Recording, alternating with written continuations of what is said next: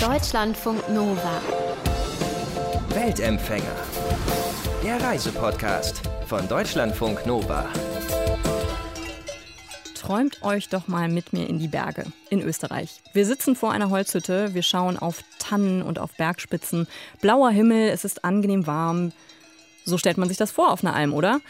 Ob es wirklich so romantisch ist, wenn man auf eine Horde Kühe aufpasst, das klären wir heute mit unserer Weltempfängerin Julia Barbarino. Julia geht seit 2008 schon fast jeden Sommer für ein paar Wochen auf eine Alm, also immer auf unterschiedliche Almen in Österreich, und sie hütet dafür einen Bauern oder für eine Bäuerin die Kühe. Gerade ist ihr Buch rausgekommen, das heißt passenderweise auch auf der Alm, und ich freue mich wirklich sehr, dass sie dabei ist hier bei Deutschlandfunk Nova. Hallo Julia. Hallo, sehr schön, dass ich da sein darf. Wenn wir uns jetzt mal vorstellen, es ist Samstagmorgen etwa 9 Uhr. Was würdest du jetzt machen, wenn du auf der Alm wärst? Da wäre ich noch im Kuhstall beschäftigt mit Melken, aber es würde dem Ende zugehen. okay. Das heißt, du hättest den Hauptteil der Arbeit schon hinter dir und hättest dann frei oder wie sieht das aus? Mm, zumindest die Morgenarbeit ist erledigt. Mhm. Und wie lange dauert das so, die Kühe zu melken? Bei ungefähr so eineinhalb Stunden jetzt die Anzahl von Kühen, was ich habe. Wir haben dem Sommer jetzt zwölf Kühe dann und das dauert mhm. ungefähr eineinhalb Stunden. Und man melkt die alle mit der Hand oder wie funktioniert das? Nein, nein, wir haben schon eine Maschine. Die, mhm. Also man melkt mit der Hand an, aber dann wird schon mit Maschine gemolken, Gott sei Dank. Mhm. Okay. Und dann am Ende wird die ganze Milch eingesammelt oder äh, zusammengekippt und dann kommt die jemand abholen oder wie läuft das? Die wird gesammelt zwei Tage lang und dann muss man die nach unten bringen in so einer Sammelstelle. Das Ganze um halb fünf Uhr morgens macht Gott sei Dank mein Nachbar und nicht ich. und dann wird die Milch vom Milchauto da abgeholt, genau. Okay, das heißt, äh, du musst die nur zusammengießen sozusagen und dann äh, der Nachbar nimmt die mit und liefert die ab. Genau, gekühlt wird sie gleich, nachdem sie gemolken wird damit sich die schlechten Keime sozusagen nicht weiter vermehren und die Milch frisch und gut bleibt. Und du hast jetzt eben gesagt, du würdest die, äh, hättest die Kühe drin, du hast jetzt gemelkt und wenn du jetzt dir den typischen Samstagmorgen oder auch jeden Morgen unter der Woche vorstellst, was wäre dann das nächste, was anstehen würde auf der Alm? Ja, nachdem gemolken ist, musst du ja alles wieder sauber machen, das Milchgeschirr waschen. Das ist auch so eine Prozedur, was sehr ähm, mhm. sorgfältig gemacht werden muss, weil es einfach hygienisch sein soll.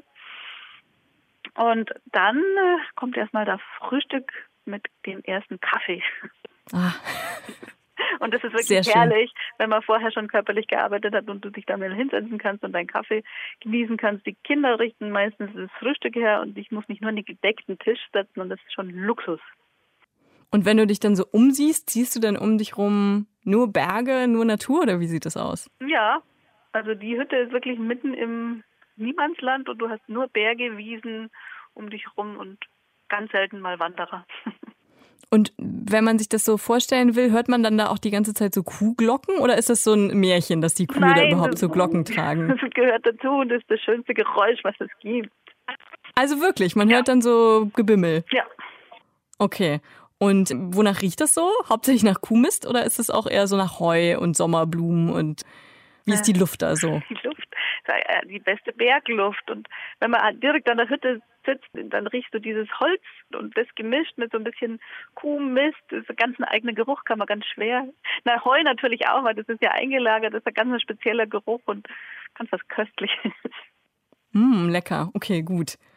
Und wenn du so einen typischen Tag auf der Alm beschreiben würdest, wie geht der so los? Also du hast eben gesagt, klar, ihr müsst morgens melken, ähm, aber wann stehst du ungefähr auf und was sind dann so die ersten Sachen, die du machst und wie geht's dann weiter? Also ich war ja auf verschiedenen Almen und da ist es auch immer ganz verschieden, wie viel Kühe du hast, wie das Gelände ist, aber ich erzähle jetzt mal von der letzten Alm, weil das ist ja mhm. am kürzesten her. Da bin ich aufgestanden um halb sechs oder sechs, muss alles, alles erstes mal Feuer machen, dass es erstens warm in der Stube wird und dass es Wasser warm wird, weil sonst hast du gar kein warmes Wasser, weil Strom gibt es nämlich nicht. Mhm. Also wird das ganze Wasser mit Holz warm gemacht, geheizt. Dann ähm, wird der große Milchtank, in dem die Milch abgegeben wird, der kommt zurück, der muss gewaschen werden. Dann muss man die Kühe, die auf der Weide sind, suchen, finden und bestenfalls nach Hause bringen wenn man Glück hat und das Wetter schön ist und es wird langsam warm, dann wollen die Kühe eh nach Hause und gemolken werden und gehen dann auch ziemlich gut mit. Und manchmal muss man sie ein bisschen antreiben, das dauert dann etwas länger. Aber da habe ich auch schon gute Helfer, da helfen mir meine Kinder, die ja auch mit dabei sind. Und dann geht es relativ flott mittlerweile. Mhm. Und das heißt, die sind nachts auf der Weide und du treibst sie dann morgens in den Stall, die Kühe? Genau, die kommen in den Stall und dann werden die da gemolken.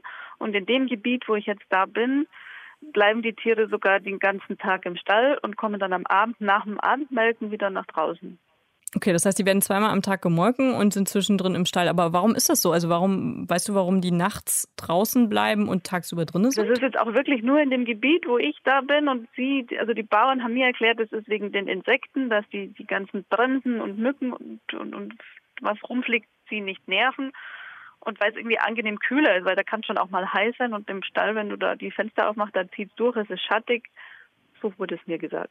Ganz mhm. nachvollziehen kann ich es nicht, aber muss ja nicht alles verstehen. Ja, und ich meine, der Bauer oder die Bäuerin sind ja sozusagen deine Arbeitgeber. Das genau. heißt, du musst dich ja auch so ein bisschen danach richten, was die sagen, ne? Ja, ja.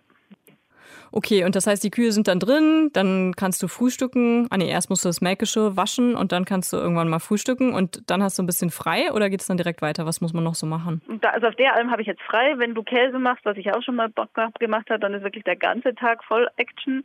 Aber auf der Alm mache ich kein Käse, weil die Milch abgeholt wird und da habe ich dann wirklich auch mal Zeit zum Verschnaufen. Total schön ist, dass du, wenn du schon körperlich gearbeitet hast, dich einfach auch mal hinsetzen kannst und nur schauen kannst, was mhm. man zu Hause nicht so gut kann. Oder halt auch viel wandern, spazieren gehen, Kräuter sammeln, ja, einfach das tun, was man gerade will. Mhm. Bis es dann wieder ans Mittagessen kochen geht. Und dann um vier geht es wieder los mit dem Stall gehen. Okay, mit dem Melken mhm. es weiter für die zweite Runde. Genau, da muss dann Stall erstmal ausmisten. Also zwischendrin macht man das schon auch immer wieder, dass die Kühe einfach sauber bleiben und es ist ja auch nicht angenehm, wenn sie da ihre eigenen Scheiße liegen. Ja. Und das macht man immer wieder zwischendrin, wenn man eh da ist, macht man ein bisschen sauber. Und man tut sich zum Melken dann auch leichter, wenn man einfach sauber gemacht hat, dann ist der Stall sauber, die Kühe sauber und du hast am Abend nicht mehr so viel zum Ausmisten. Mhm. Ich habe mich gefragt, ob da nicht so ein riesiger Misthaufen auch zusammenkommt. Also zwölf Kühe und jeden Tag den Stall sauber machen, das ist ja schon auch ganz schön viel Mist. Hat man dann dahinter der Hütte so einen riesen Haufen?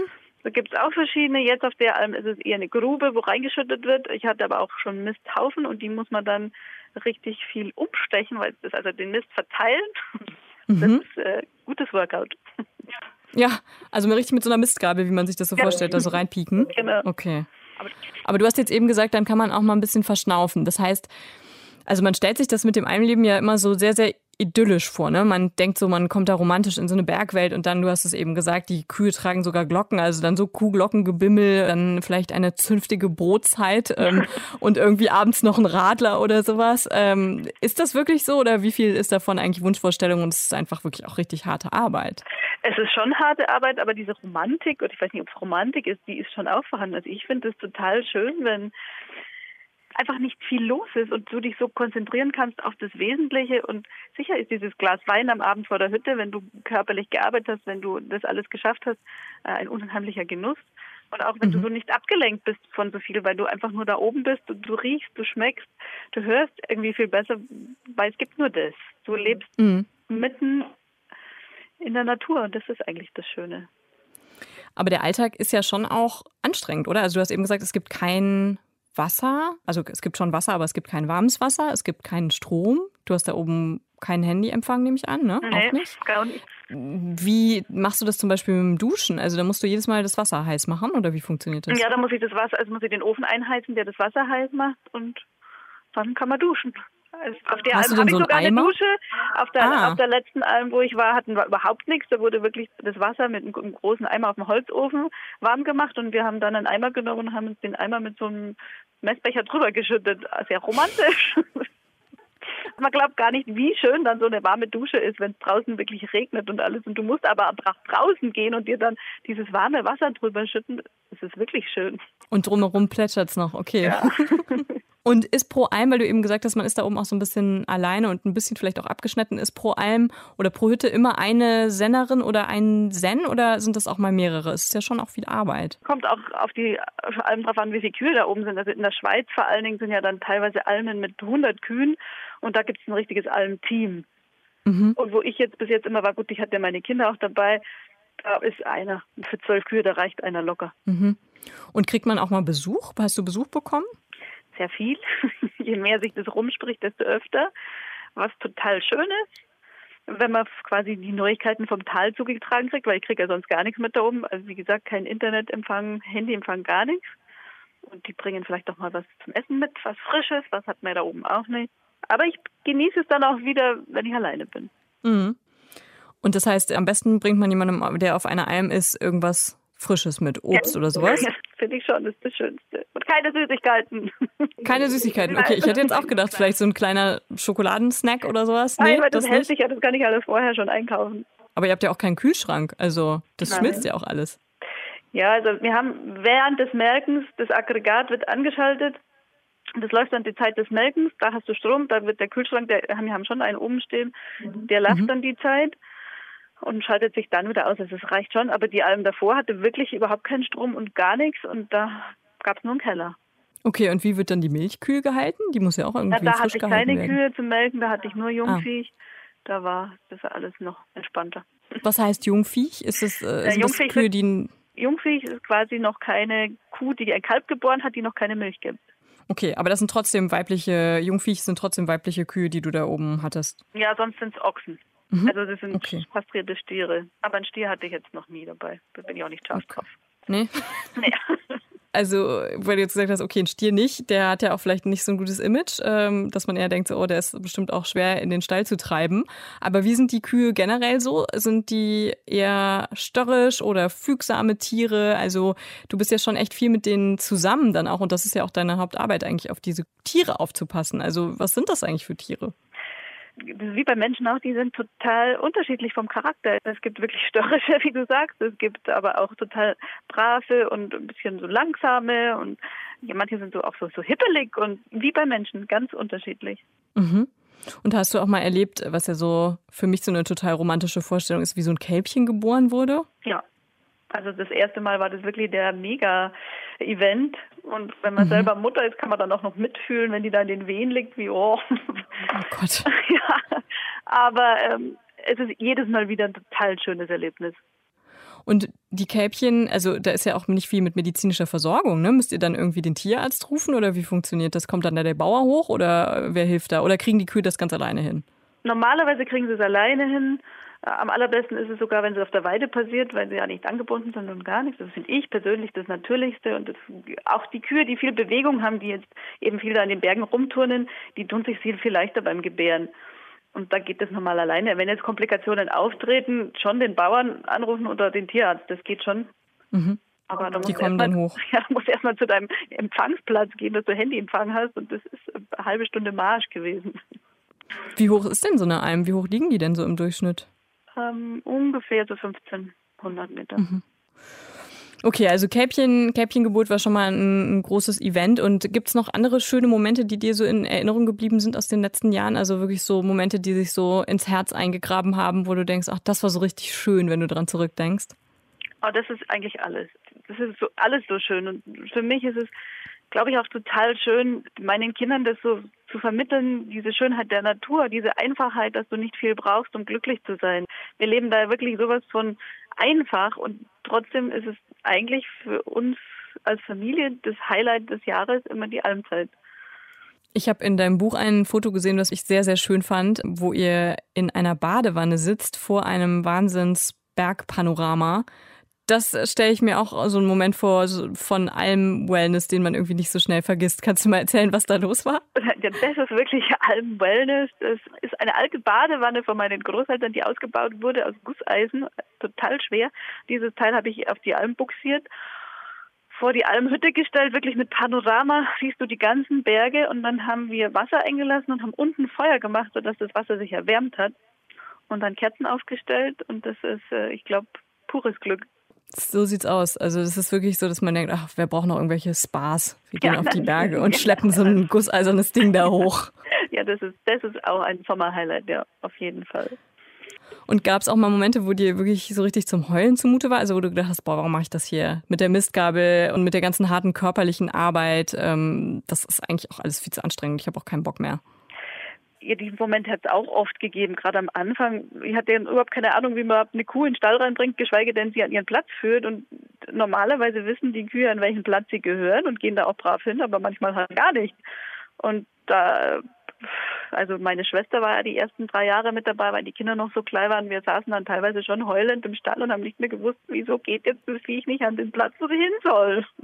Und dann je aggressiver du wirst oder je mehr du schreist, desto weniger bringt. Also es ist wirklich, je ruhiger du dann bist und gelassener, da funktioniert es, muss man dann mal rausgehen und durchschnaufen und dann geht es auch wieder. Aber ja, auch diese körperliche Anstrengung, manchmal ist man schon einfach platt. Ich habe mich gefragt, wie man so eine Kuh dann da reinkriegt. Also die wiegen ja wirklich viel, ne? Die wiegen ja, keine Ahnung, paar hundert Kilo, ne? So eine Kuh. Ja. Und wie kriegt man die in den Stall? Also hat man dann so ein kleines Stöckchen und versucht, der so auf den Po zu hauen, damit die da endlich reingeht? Oder wenn du sagst, anschreien bringt halt auch nichts. Wie kriegt man die Kuh dazu, dass sie dann endlich da reingeht? Also erstens gehen die rein, weil sie kennen ja die Routine.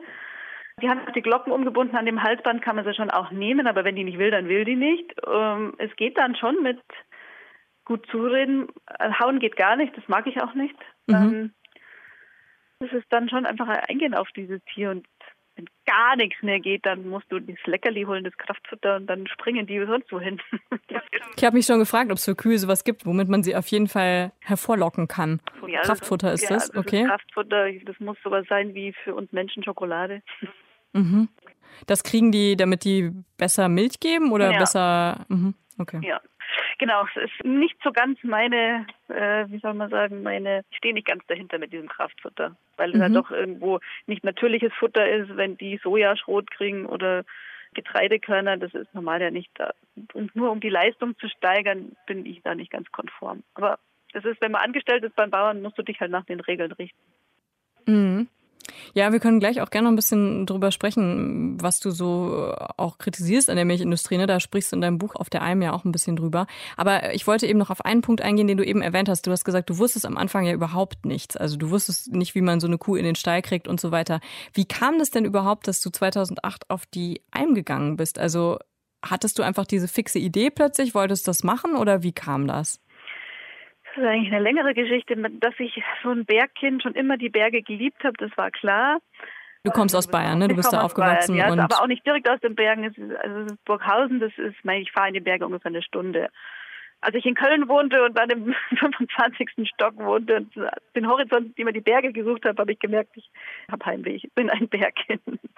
Ja. Aber wie kam es dazu? Ja, im Hinterkopf hatte ich es wohl immer schon, dass ich irgendwann mal als Senderin auf die Alm gehen will, aber nein, dann studiert man und dann bin ich schwanger geworden, habe mein erstes Kind bekommen war dann äh, eigentlich ein bisschen unglücklich zu Hause, weil mein Kind so brav war und dann bin ich auch gleich wieder schwanger geworden mit dem zweiten und irgendwie auch nicht absehbar, dass ich jetzt arbeiten kann, weil ich wollte die Kinder auch nicht in der Kindergruppe geben. Aber trotzdem war ich unglücklich zu Hause mit dem Hausfrauendasein und äh, ich dachte, ich brauche jetzt irgendeine Aufgabe. Ich will jetzt irgendwas bewegen, ich brauche was. Und bin dann mit meiner Schwester wandern gegangen, die ist zehn Jahre jünger wie ich, stand gerade vom Abitur. Wir haben so über das Leben sinniert, philosophiert, was wir eigentlich wollen und beide irgendwie nicht ganz so wussten. Und dann sind wir an einer Almhütte vorbeigekommen und dann kam der Geistesblitz und gesagt, das könnte man doch eigentlich probieren, wir zwei. Dann können wir die Kinder mitnehmen, wir sind in einer tollen Umgebung, wir haben eine Aufgabe und gesagt, getan.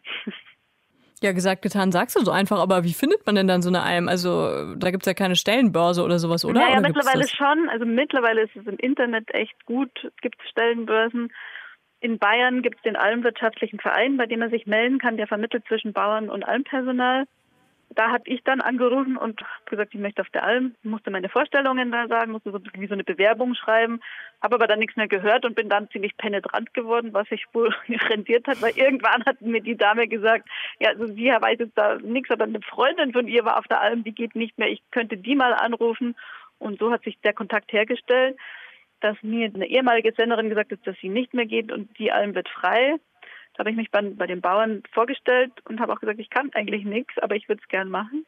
Und die, muss ich ja sagen, waren echt cool, weil die gesagt haben, ja Julia, wenn du willst, dann lernst du das auch. Und haben mich echt angestellt. Und sie haben schon gesagt, ich soll es melken vorher lernen. Das habe ich dann beim bekannten Bauern gelernt. Aber im Grunde, ja, wie ich schon sagte, habe ich nicht gewusst, wie ich eine Kuh anbinden soll. Aber man lernt mhm. alles, wenn man will. Und die haben mich dann auch unterstützt, haben am Anfang mir das Melken, sie sind gekommen, haben geholfen und war so ein bisschen schon ein Einarbeiten, aber hat dann ziemlich schnell funktioniert alleine. Und vielleicht musst du das System auch noch mal kurz erklären. Also die Kühe sind nur eine Zeit lang auf der Alm und dafür braucht es eben diese Sennerin oder den Sen, der auf die Kühe aufpasst und die Bauern sind dann nicht da, ne? Also wie genau. funktioniert das genau? Also die Bauern haben meistens klassisch ihren Hof halt im Tal und die Kühe kommen ja deswegen auf die Alm, dass man im Tal das Gras zu Heu machen kann, dass man im Winter einen Vorrat hat. Deswegen schickt man die Kühe auf den Berg, wo Gras wächst, die grasen das ab. Dann gibt es auch noch unterteilt den Hoch- und Niederleger. Der Niederleger ist eine Alm, die weiter unten liegt. Da wächst ziemlich früh Gras, weil es ja nicht zu hoch ist. Da kommen die Tiere ungefähr im Mai rauf. Dann fressen die die Weide da ab. Wenn das abgegrast ist, kommen die dann auf die Hochlegeralm. Mhm. Sind da auch ungefähr sechs Wochen oben, bis das wieder abgegrast ist und kommen dann wieder an die Niederlegeralm, auf der in der Zwischenzeit das Gras wieder nachgewachsen ist. Und wenn das dann da fertig ist, kommen sie wieder runter an den Hof. Und die Bauern können halt in der Zwischenzeit, wo die Tiere nicht da sind, das Gras, was unten im Tal wächst, zu Heu verarbeiten. Und Du warst dann immer auf der Hochlegeralm oder auch mal auf der Niederlegeralm? Also ist das eine Person, die sich um beides kümmert oder nur pro Alm quasi ein Mensch? Hm, idealerweise haben die Bauern lieber einen, der halt Hoch- und Niederleger gleichzeitig macht, weil einfach Kühe so ein Gewohnheitstier ist. Die merken auch den Unterschied, ob es jetzt ich oder jemand anders melkt und wenn das so oft wechselt, ist nicht ideal. Aber mhm. bei mir ging es halt mit der Schule dann von den Kindern nicht mehr. Ich habe immer nur die Hochlegerzeit gemacht. Und wie lange ist das dann? Du hast das eben gesagt, sechs Wochen, ne? Ja, genau. Mhm. Gut, also dann hast du da damals dich irgendwie vorgestellt und hast das Melken noch gerade gelernt und mittlerweile hast du dir aber noch einiges anderes drauf geschafft auch, ne? Ja, ich habe dann, weil es mich einfach fasziniert hat und weil ich es total gerne mache, den landwirtschaftlichen Facharbeiter in der Abendschule gemacht und bin sozusagen gelernte Landwirtin auch. Gut, und jetzt lass uns da eben noch ein bisschen drüber sprechen, was du eben schon mal kurz angesprochen hast, dass du nämlich zum Beispiel nicht so ein Fan vom Kraftfutter bist. Jetzt hast du ja auch selber so ein bisschen den Hintergrund, das Wissen dir noch angeschafft. Und was gibt's noch, wo du sagst, das finde ich eigentlich nicht so gut in der Milchindustrie, das würde ich kritisieren? Also ich finde, die Masse ist einfach mittlerweile, dass es so ein richtiger Industriezweig geworden ist. Äh, mhm. finde ich für mich persönlich äh, einfach nicht gut, weil durch diese Massenproduktion auch die Massentierhaltung gefördert wird und die ganzen Lebensmittel bei uns werden eigentlich so verändert, auch wie beim Käse. Ich habe auch auf einmal mal selber Käse gemacht.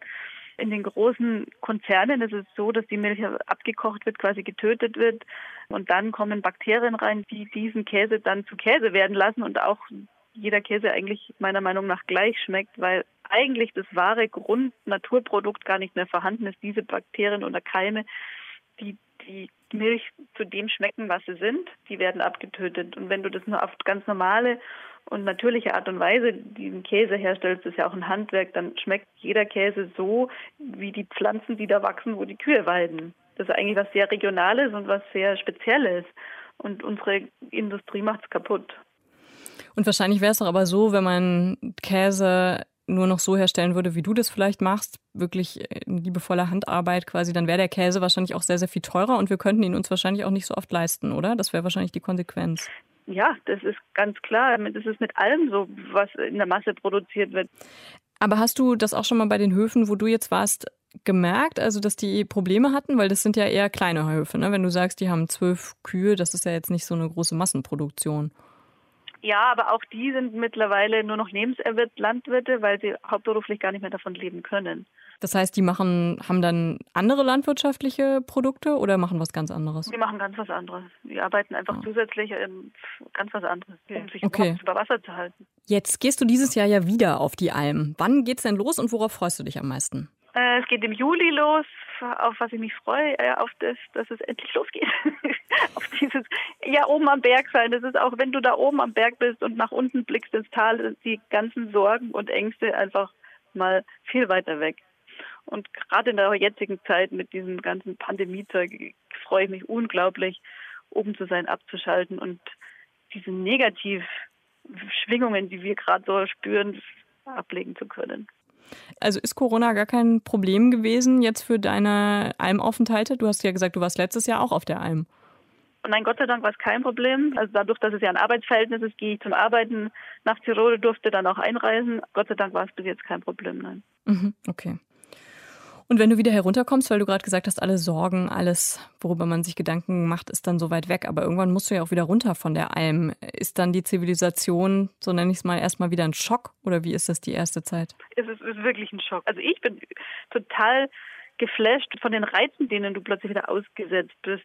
Einfaches Beispiel, wenn ich im Supermarkt bin und als einkaufen will, plötzlich erschlägt dich das, dieses Angebot, diese Vielfalt. Ich will einen Joghurt, dann gibt es da tausend verschiedene, ich will aber nur eins und da, boah, oder Autofahren, das ist plötzlich alles so viel und schnell und also ich bin da schon wie so belämmert die ersten zwei, drei Tage. Dauert dann drei, vier Tage, dann ist man schon wieder drin und dann kann man auch diese Vorzüge wieder vom Tal genießen, dass man vorgehen kann, dass man sich ein Eis kaufen kann, dass man zum Schwimmen gehen kann. Den Sommer schon auch noch ein bisschen auskosten, aber dann noch so ein paar Wochen denken, ah, Einsamkeit ist ganz schön. Meinst du, als gute Sennerin oder als guter Zen muss man vor allem mit sich selber alleine sein können oder was muss man haben, damit man dafür geeignet ist, auf so eine Alm zu gehen? Hm, ich glaube schon, man muss mit der Einsamkeit oder mit sich selber gut zurechtkommen. Man muss anpacken können und man muss, ich glaube, nicht zu schießig sein. Man darf nicht Angst haben vor, man muss sich zu helfen wissen, sagen wir mal so. Also da ist ja dann oft keine Hilfe. Du musst bei Kleinigkeiten einfach wissen, wie du dir selber hilfst. Ja, und auch mit, dass die nicht fürchten oder sollte man, das kenne ich halt nicht, weil ganz viele Leute sagen, ja, hast du denn keine Angst da oben alleine? Nee, da habe ich keine Angst, weil wer soll mir da oben was tun? Da kommt doch kein Mensch, habe ich in der Stadt mehr Angst. Ja, es ist interessant, weil wenn man, glaube ich, nicht so diese Bergwelten gewöhnt ist, dann denkt man sofort so, ja, dann gibt es da vielleicht ein Gewitter oder irgendwas und dann hängt man da am Berg fest. Das erscheint einem so ein bisschen bedrohlich vielleicht, aber das hast du gar nicht. Ein Gewitter ist jetzt nicht mein Lieblingswetter, habe ich schon auch heftige erlebt und da denkt man, uh, nicht so schön, aber. Hoffentlich bleibt die Hütte stehen. Ja, genau.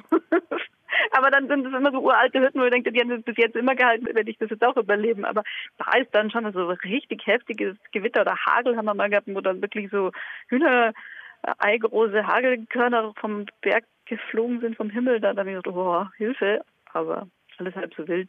Ja, ich glaube, das ist wirklich, was man so gewöhnt ist. Ne? Wenn man die Berge nicht so kennt, dann erscheint einem das vielleicht unheimlicher und man denkt so, oh. Aber es stimmt natürlich, in der Stadt ist wahrscheinlich die äh, Verbrechensrate um einiges höher, möchte ich jetzt mal schätzen. Ja. Ich habe noch eine Frage an dich. Wenn du nach so einem Sommer wieder unten bist, was nimmst du mit in dein normales Leben? Gibt es irgendwas, was du mitnimmst, was du versuchst dir zu bewahren? Dass ich immer das Licht ausschalte. man geht wesentlich sparsamer wieder um, weil wenn man mal gemerkt hat, also wenn man keinen Strom hat, dass du ihn eigentlich auch nicht brauchst, dann gehst du, ich dusche wesentlich kürzer, ich schalte das Licht immer aus, du bist plötzlich wieder daran erinnert, sparsam mit deinen Ressourcen umzugehen. Und natürlich Ruhe. Die Ruhe und die Gelassenheit, die schwingt schon lange noch mit. Und wenn ich jetzt mal die Augen zumache und ganz tief einatme, dann kann ich auch fast schon die gute Bergluft atmen und die Kühe Moon hören. Danke für dieses bisschen Bergidylle. Julia Barbarino war das. Sie ist seit mehr als zehn Jahren fast jeden Sommer auf der Alm. Und wenn ihr auch Bock habt auf dieses Almgefühl, dann könnt ihr das auch nochmal nachlesen in ihrem Buch. Das heißt auch Auf der Alm. Deutschlandfunk Nova. Weltempfänger.